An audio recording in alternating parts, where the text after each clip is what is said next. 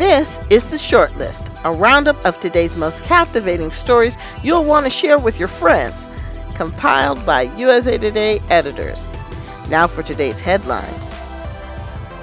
She hasn't been completely forthcoming uh, in her account of what happened with her email server and the decisions that were made uh, along the way. It might be time for you to reread your company's email policy. It has been confirmed that he is dead.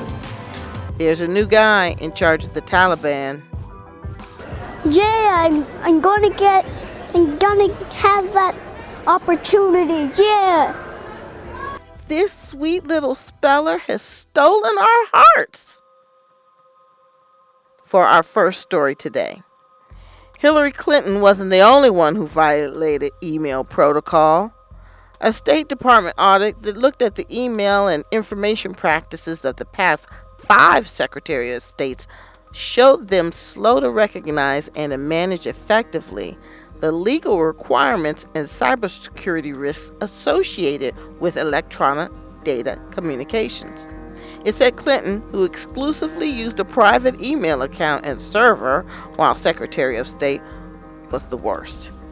Take a listen to this audio clip from AP reporter Michael Biesecker. A review by the State Department's Inspector General found that Hillary Clinton's staff uh, failed to follow uh, internal cybersecurity guidelines uh, in her use of private email while she was Secretary of State from 2009 to 2013, and that lower level officials twice raised concerns that Clinton wasn't following federal records retention rules. And those returns were rebuffed by a senior official saying uh, they were not to be raised again. Clinton has said that she has nothing to hide and that she did nothing wrong and that she didn't break any rules. And this report contradicts that and she declined to talk to investigators, which as recently as earlier this month, she said on national television she was willing to discuss the issue anytime, anywhere, and would encourage her staff to do the same. That evidently didn't take place. The review looked at the email practices of the five previous secretaries of state.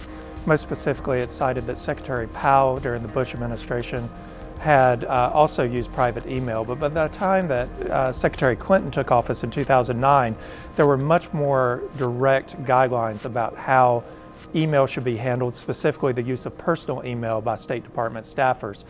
Uh, there's evidence in the in the report that Secretary Clinton's staff specifically decided not to follow that guidance, and when it was raised, said that it had been reviewed by the uh, agency's lawyers and found to meet standards. Uh, the IG's report says that that in fact never happened. Clinton's critics, especially Republicans, uh, will seize on this report as evidence that she hasn't been completely forthcoming uh, in her account of what happened with her email server and the decisions that were made uh, along the way.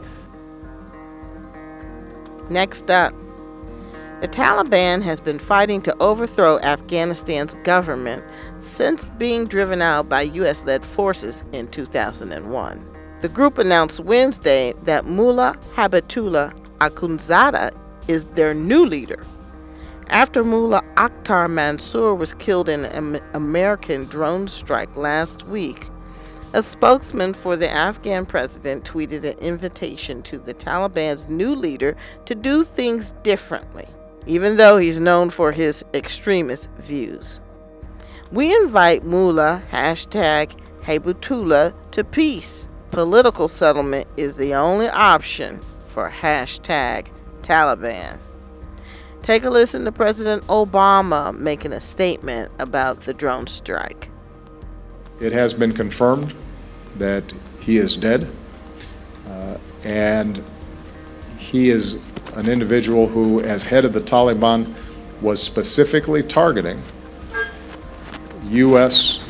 personnel and troops inside of Afghanistan who are there uh, as part of the mission that I've set to be able to maintain a counterterrorism platform and uh, provide uh, assistance uh, and training to the Afghan military forces there, where we have a high profile leader who has been consistently part of operations and plans to potentially harm U.S. personnel, and who has been resistant to uh, the kinds of peace talks and reconciliation that ultimately could bring an end to decades of war in Afghanistan, uh, then it is my responsibility as Commander in Chief not to stand by.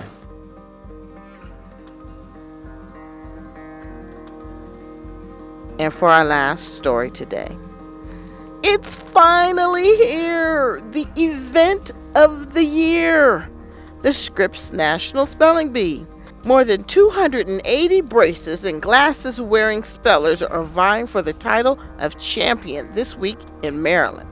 Homeschooled first grader Akash Vukoti of Texas, age 6, is the youngest contestant and as cute as he can be.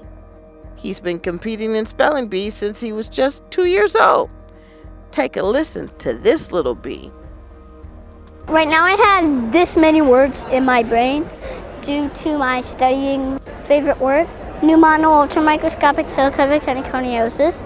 P N E U M O N O U L T R A M I C R O S C O P I C S I O I C O V O L C A N O C O N I O S I S pneumono ultramicroscopic heniconiosis. I study with the dictionary being in a random page we are so happy because he studied hard for so many years. If you ask Akash uh, how much far you can go in this year uh, national spelling bee, he said, "I will go up to finals." Yeah, I'm, I'm gonna get, I'm gonna have that opportunity. Yeah. Alas, Akash misspelled a word today and is now out of the competition. But he took it like a big boy and got lots of high fives from the other spellers as he left the mic. Well, that's it for the short list. That's S H O R T L I S T. Check us out again on iTunes, SoundCloud, or Stitcher. I'm Robin Smith. Thanks for listening.